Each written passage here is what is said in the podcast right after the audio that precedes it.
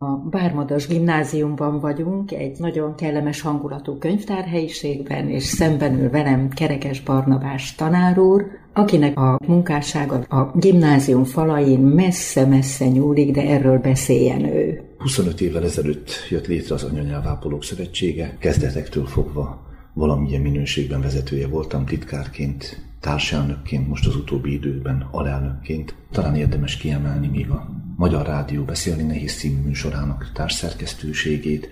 Nem egyszerűen egy rádióműsorról van szó, mert körülött egy nagyszerű mozgalom szerveződött. Ezt indított el Pécsi Blanka. Pécsi Blanka és Deme László. Nagyjából három évtizedet töltöttem el a mozgalomban. Két területet feltétlenül érdemes még kiemelni, a Duna Televízió nyelvőrzőjét. ezerkilencszázkilencvenkettőben létrejött a szövetségnek egy ifjúsági tagozata, azt a kezdetektől fogva én vezetem, harmincöt év alatti fiatalok sorolódnak ide. Az alakuló ülésünkön mindössze három fiatal volt, ők is csak azért, hogy segítsenek a különféle papírosokat szétosztani. Feltűnt, hogy néhány éven belül a szövetségi tagoknak mintegy negyede tizenéves lett. Most több mint hatvan százaléka a tagoknak fiatal. Ők a jövő, korán sem mindegy, hogy milyen értékeket vesznek magukhoz, és miket örökítenek tovább. Milyen módon tudják megszólítani a fiatalokat? ezerkilencszázkilencven óta Balatonbogláron az általános iskoláskorú gyerekeknek van egy egyhetes táboruk. Anyanyelvi tábor Pécsi Blankáról nevezték el, Kézdivásárhelyről, Sepsiszentgyörgyről és a csángóktól mondjuk Lészpedről is részt vesznek ennek a tábornak a munkájában, miközben a magyarországi települések közül mondjuk Hegyeshalomtól, Mikóházáig, Szegedtől, mondjuk Komáromig nagyon sok felől mennek oda a gyerekeink. De érdemes kiemelnünk a középiskolásoknak, egyetemistáknak szervezett táborunkat. Ez az Anyanyelvápolók Szövetségén belül működik ugyan, de nagyobb részt beszélni nehezesek vesznek részt benne.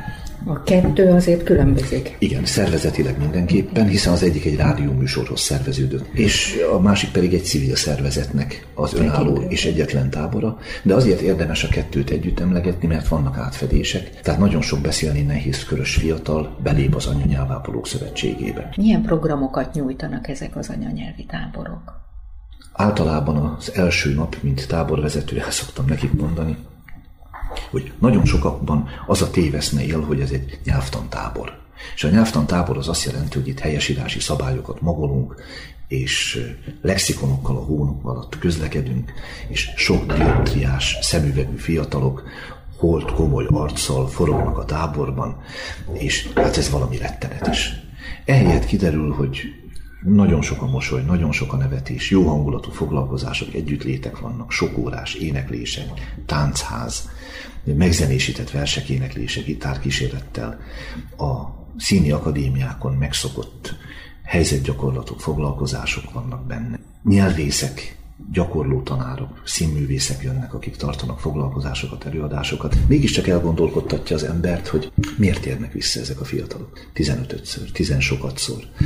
Miért van az, hogy a gyerekek, amikor hazamennek, és ott beszámolnak szakkörön, vagy egy osztályfőnöki órán a táborban tapasztaltakról, akkor tehát némi humor érzék a gyerekekben, hála Istennek szorult, és elmondják, gyerekek, ne akarjatok menni ebbe a táborba, szörnyű, nagyon rossz, majd én feláldozom magam. De a táborokon kívül van-e még egyéb rendezvény is? Évente van legalább nyolc-tíz olyan országos rendezvényünk, amelyek részben a Beszélni Nehéz műsorhoz, most Szóról Szóval elnevezésű műsorhoz kötődnek, részben az Anyanyelvápolók Szövetségéhez. Nem kampányszerű az anyanyelvvel való foglalkozás, ez nagyon fontos, hanem van egy bizonyos folyamatosság. Közben vannak szinte kampányszerű események, például a versenyek, fölmenő rendszerben, általános iskolásoktól egészen az egyetemista korosztályig, például szép kiejtési versenyeket, közismertebb nevükön kazinci versenyeket ezerkilencszázhatvanhat óta rendeznek. A nyelvhasználat bizonyos mértékig a társadalom tükörképe. Mit mutat most ez a tükör? Az Anyanyelvápolók Szövetsége és a nyelvművelő mozgalmak által képviselt értékrend meglehetősen távol esik attól, amit ma általában a társadalomban érzékelünk. Egyre önzőbbnek látom a társadalmat, tehát egyre több az én. Az a baj, hogyha az emberek nem gondolják át, hogyha mindenki így kezd majd gondolkodni, akkor ki fog a másikon segíteni? Ki lesz, aki bármilyen módon a másik emberre tekintettel lesz? Sok táborban, iskolában tartok előadást, és egyre többször inkább a magatartás érintkezés kultúrával kapcsolatos kérdéseket vetem fel, a köszönést, a megszólítást. Ki szoktam próbálni, hogy mi az első dolog, amit a szülők egyébként kicsi gyerekkorukban megtanítottak, a nyelvi illem, magatartás érintkezés kultúra kérdéseiből.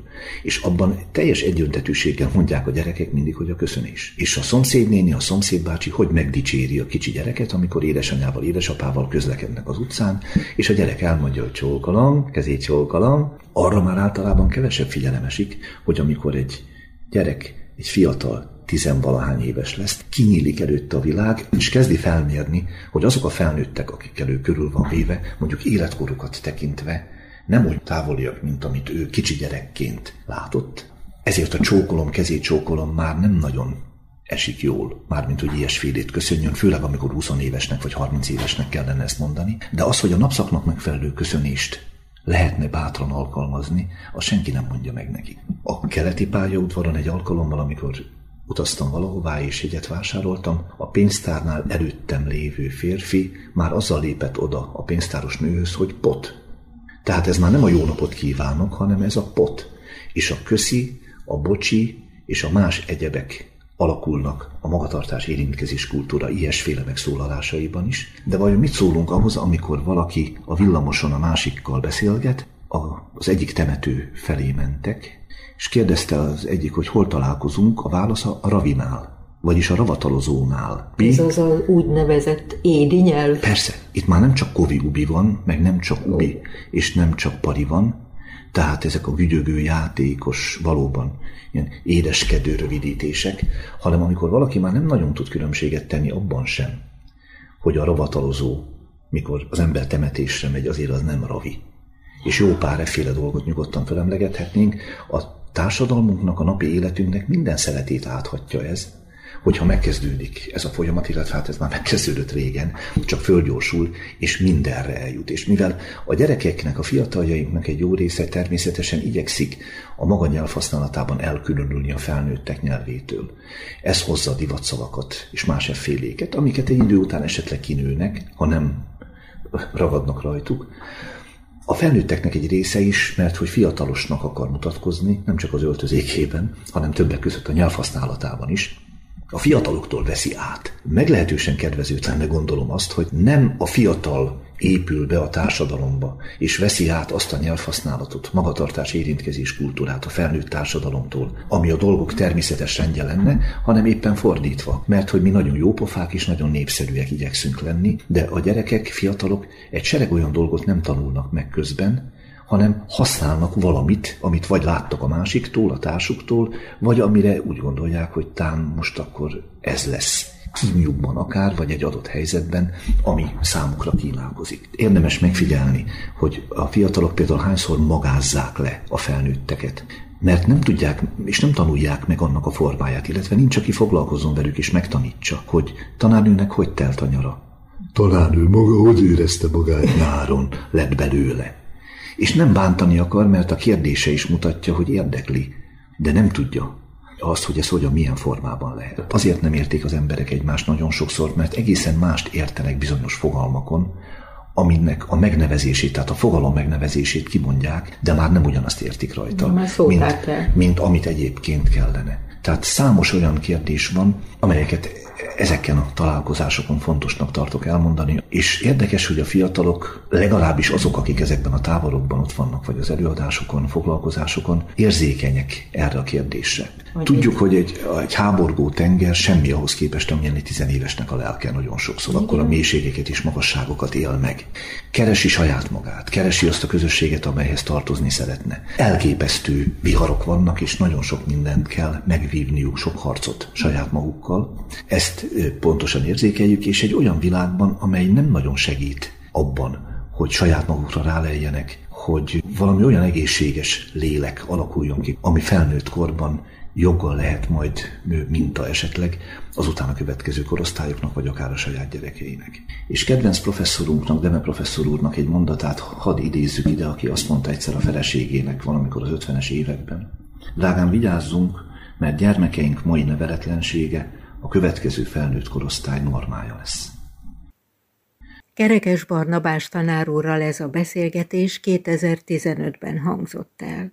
Azóta az elmúlt évben megkapta a magyar pedagógusoknak lehetséges legmagasabb kitüntetést, az Ötvös József díjat. Kitartóan végzi továbbra is nyelvápolói munkáját, és vezeti, szerkeszti a Magyar Katolikus Rádió keretein belül a Szóról Szóval című nyelvőrző műsort. Gratulálunk a díjhoz, és nagyon jó egészséget kívánunk a munkájához. Somogyi Ágnest hallották.